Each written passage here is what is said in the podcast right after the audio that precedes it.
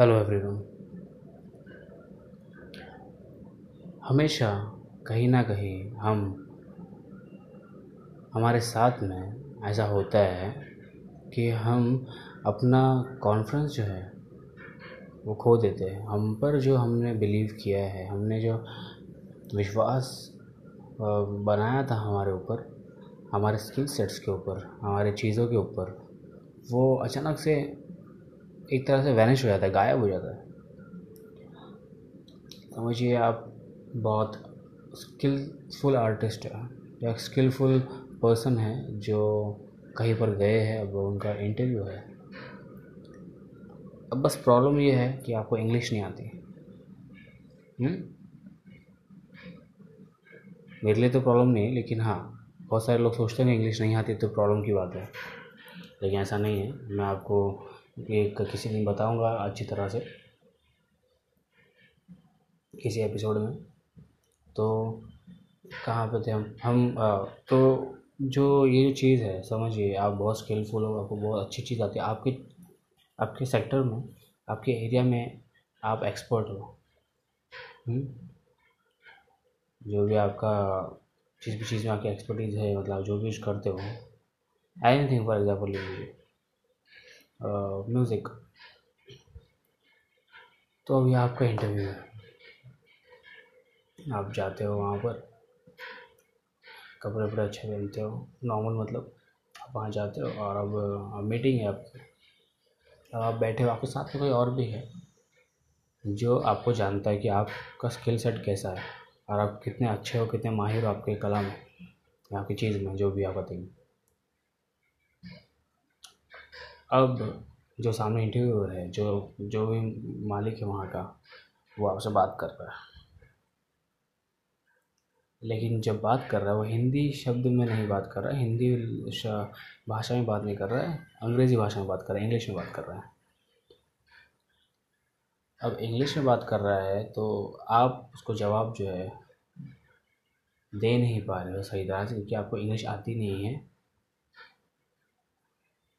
Okay? लेकिन आप ये चीज़ ज़रूर कर रहे हो कि अपना सर हिला रहे हो और जो नॉर्मली आप कर सकते हो। थोड़ा बहुत शब्द, एक दो वर्ड्स बोल सकते हो, वो आप बोल रहे हो। और अब आप पूरा पसीना पसीना हो चुके हो, आप अंदर से नर्वस हो रहे हो, आपने अपना कॉन्फिडेंस खो दिया है। और अब वो मीटिंग जो है, दो मिनट के अंदर ख़त्म हो गई दो या चार मिनट के अंदर ख़त्म हो गई और आपको बोल लिया कि आप ठीक है, कुछ दिनों बाद आना आपका सेकेंड राउंड होगा। सेकेंड राउंड होगा। तो अब आप सोचते हो, जब आप वहाँ से निकलते हो, आप सोचते हो, ये क्या हो रहा है? मेरा स्किल सेट तो इतना अच्छा था और ये सब था। तो वहाँ पे बोल क्यों नहीं पा रहा था मैं? मुझे मेरे मुँह से कुछ निकल नहीं रहा था। मुझे हूँ हूँ हाँ हाँ कर रहा था और सिर्फ़ सर हिला रहा था। नोटिंग कर रहा था बस। क्यों? ऐसा क्यों हुआ? सामने इंग्लिश में बोल रहा था, पीछे तो मेरे लोग खड़े थे, मेरे साथ में जो बैठे हुए थे, उनको पता था, मेरे पुराने जान पहचान के थे वो। आपको क्या लगता है, क्या हुआ होगा वहाँ पे? बहुत सारे रीज़न्स हैं। उसमें से कुछ रीज़न ऐसे हो सकते हैं कि आप डरे हुए इसके थे कि वो इंग्लिश नहीं आती आपको इसके लिए। तो सामने वाला क्या सोचेगा?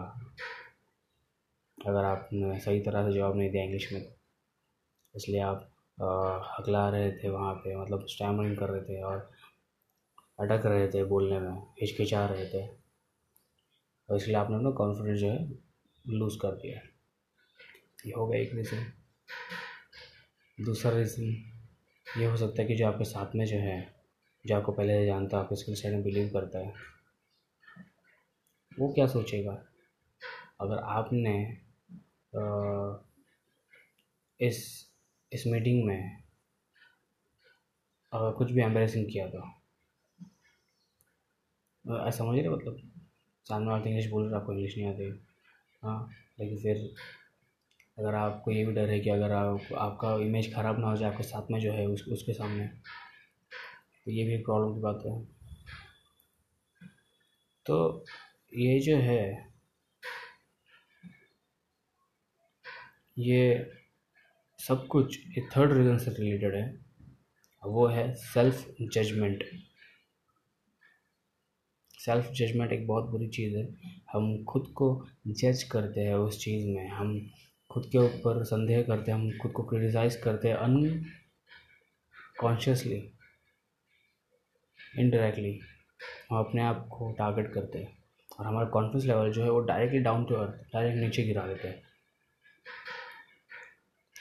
तो ये क्यों होता है, जो हम अपने ऊपर हम बिलीव नहीं करते, हमारा सेल्फ बिलीव डगमगाता है, जो फ्लक्चुएट होता है, तब ऐसा होता है।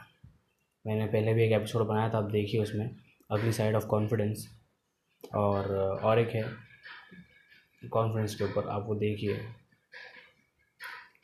तो ये जो है सेल्फ जज सेल्फ जजमेंट का आदत, ये आपको चेंज करना चाहिए।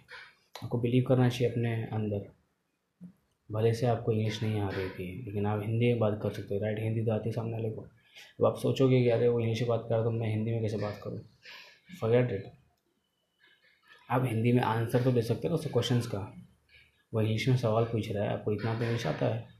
क्या समझ सको कि क्या बोल रहे हैं? राइट लेकिन अगर आप हिंदी में बात करना है, आपको समझिए। लेकिन आपके एक्सपर्टीज़ बहुत अच्छी है। तो आप क्या कर सकते हैं? आप अपना नॉलेज वहाँ पर बता सकते हैं। किस तरह से चीज़ों का अच्छी तरह से आंसर देके स्मार्टली चीज़ क्वेश्चन को यूज़ करके या आंसर को यूज़ करके फिगर आउट कीजिए कैसे आप और अच्छा कर सकते हैं।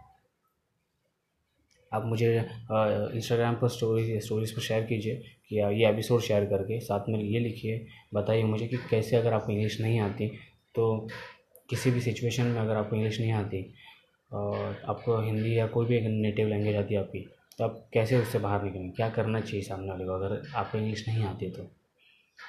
ओके आप मुझे टैग कीजिए, इसमें मैं ज़रूर अपनी स्टोरीज को शेयर करूँगा।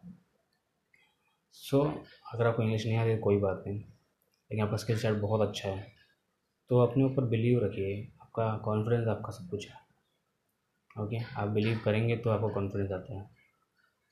पिछली बार का जो मेरा एपिसोड है, वो आप सुनिए, आपको बहुत अच्छा लगेगा। कॉन्फिडेंस की अगली साइड ऑफ़ कॉन्फिडेंस सो अगली बार से ध्यान रखिएगा, कहीं पर भी डग डगमगाइए मत सेल्फ जजमेंट मत रखिए। ये मत सोचिए कि आपके बारे में क्या सोचेंगे कोई। या आप क्या सोचोगे खुद के बारे में? आप ना लोगों को नज़र में कैसे दियोगे लोगों की नज़रों को छोड़िए। आप अपने आप को कैसे देखते हो, वो ज़रूरी है। अगर आप खुद में बिलीव नहीं करते, लोग आपको बिलीव नहीं करेंगे। लोग आप में बिलीव नहीं करेंगे। So believe in yourself and be original okay so so, ये एपिसोड ये पॉडकास्ट लोगों तक शेयर कीजिए जिन्हें इस एपिसोड और पॉडकास्ट की ज़रूरत है। एंड मुझे बहुत खुशी होगी अगर आप फीडबैक देंगे अपना या आपका कोई भी टॉपिक रिक्वेस्ट होगा जब चाहते हैं कि मैं उस पर बात करूँ या उस पर कोई एपिसोड बनाऊँ तो प्लीज़ मुझे डीएम कीजिए शेयर कीजिए। मेरे साथ आपके ओपिनियन आपके जो भी है feedbacks and